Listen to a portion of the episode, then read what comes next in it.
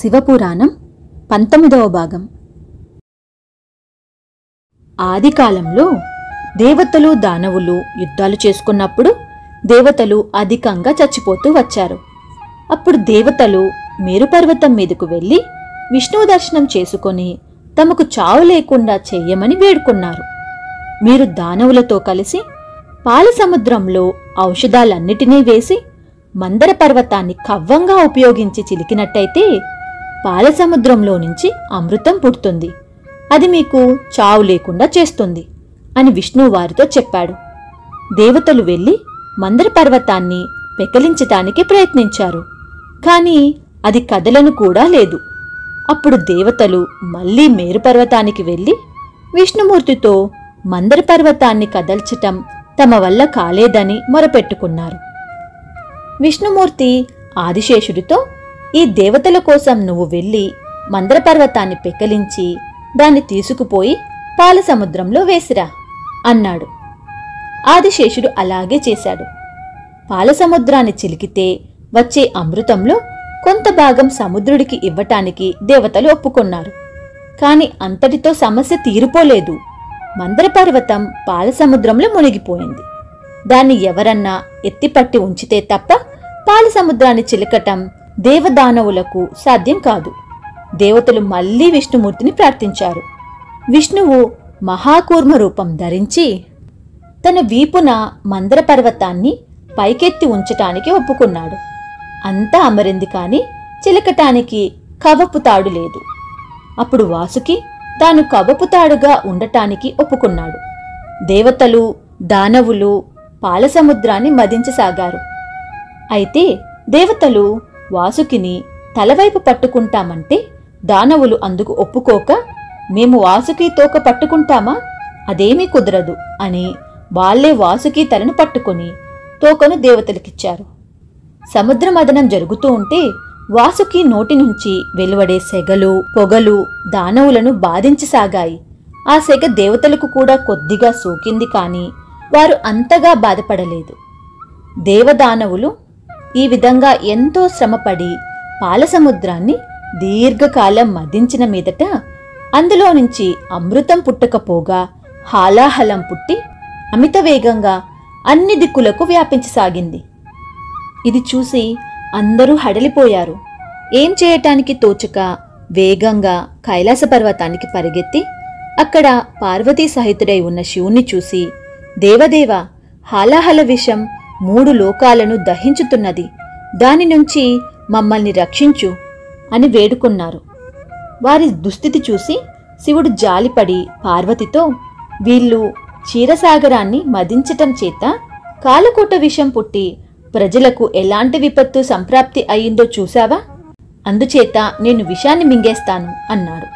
అందుకు పార్వతి ఒప్పుకున్నది. అప్పుడు శివుడు లోకాలన్నిటికీ వ్యాపించే హాలహల విషమంతా పోగుచేసి తన అరచేతిలోకి తీసుకొని నోట్లో వేసుకొని లోపలకు మింగకుండా కంఠంలో ఉంచాడు. మహేశ్వరుడు పైన కూడా ఆ విషం తన ప్రభావాన్ని కొద్దిగా చూపకుండా ఊరుకోలేదు. ఆయన కంఠం కమిలిపోయింది.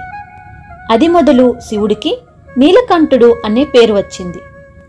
శివుడు కాలకూటాన్ని తొలగించిన మీదట దేవదానవులు తిరిగి పాలసముద్రాన్ని మదించసాగారు.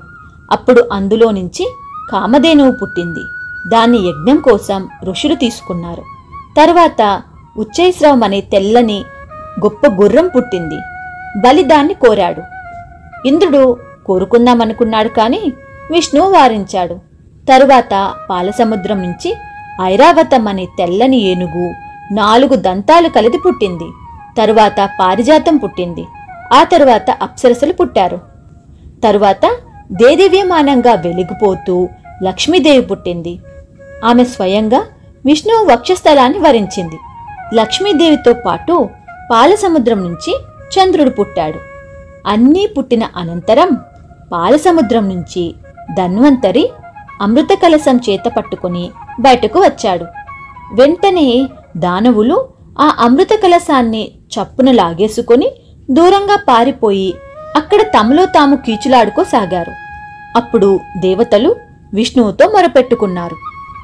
అందుకు విష్ణువు విచారించకండి నేను మాయ చేసి అమృతం మీకే దక్కేటట్టు చేస్తాను అన్నాడు. వెంటనే ఆయన అమిత ఆకర్షణీయమైన మోహిని రూపం ధరించి దానవులను సమీపించాడు. వాళ్ళు ఆ మోహినిని చూసి మతులు పోయినట్టుగా అయిపోయారు. వాళ్ళు మోహినితో ఈ అమృతం కోసం మాలో మేము తగులాడుకుంటున్నాం. నువ్వు న్యాయంగా మాకు దీన్ని పంచిపెట్టు అన్నారు. నేను చేసేదానికి ఆక్షేపణ చెప్పకుండా ఉంటే అలాగే పంచుతాను అన్నది. దానవులు అందుకు ఒప్పుకున్నారు. మోహిని దేవతలను దానవులను వేరువేరు పంక్తుల్లో కూర్చోబెట్టి దేవతల పంక్తికి అమృతం పంచసాగింది. అన్నమాటకు కట్టుబడి దానవులు అభ్యంతరం చెప్పలేదు. దేవతలందరూ అమృతం తాగగానే విష్ణువు మోహిని రూపం ఉపసంహరించుకున్నాడు.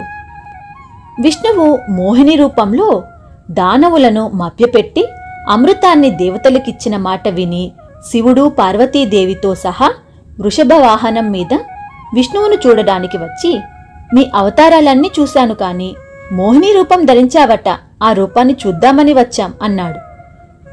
దానవులను సమ్మోహించటానికి ధరించిన ఆ రూపాన్ని మీకు కూడా చూపిస్తాను అంటూ విష్ణువు అదృశ్యుడై మోహిని రూపంలో బంతితో ఆడుతూ కనిపించాడు.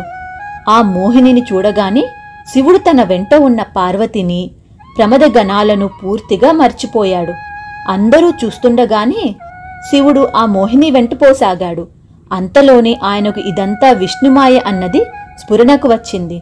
విష్ణువు శివుడి ఆత్మనిష్టను మెచ్చుకున్నాడు. తరువాత శివుడు విష్ణు వద్ద సెలవు పుచ్చుకొని పార్వతితో సహా కైలాసానికి తిరిగి వచ్చాడు. మిగిలిన కథ తరువాయి భాగంలో చూద్దాం.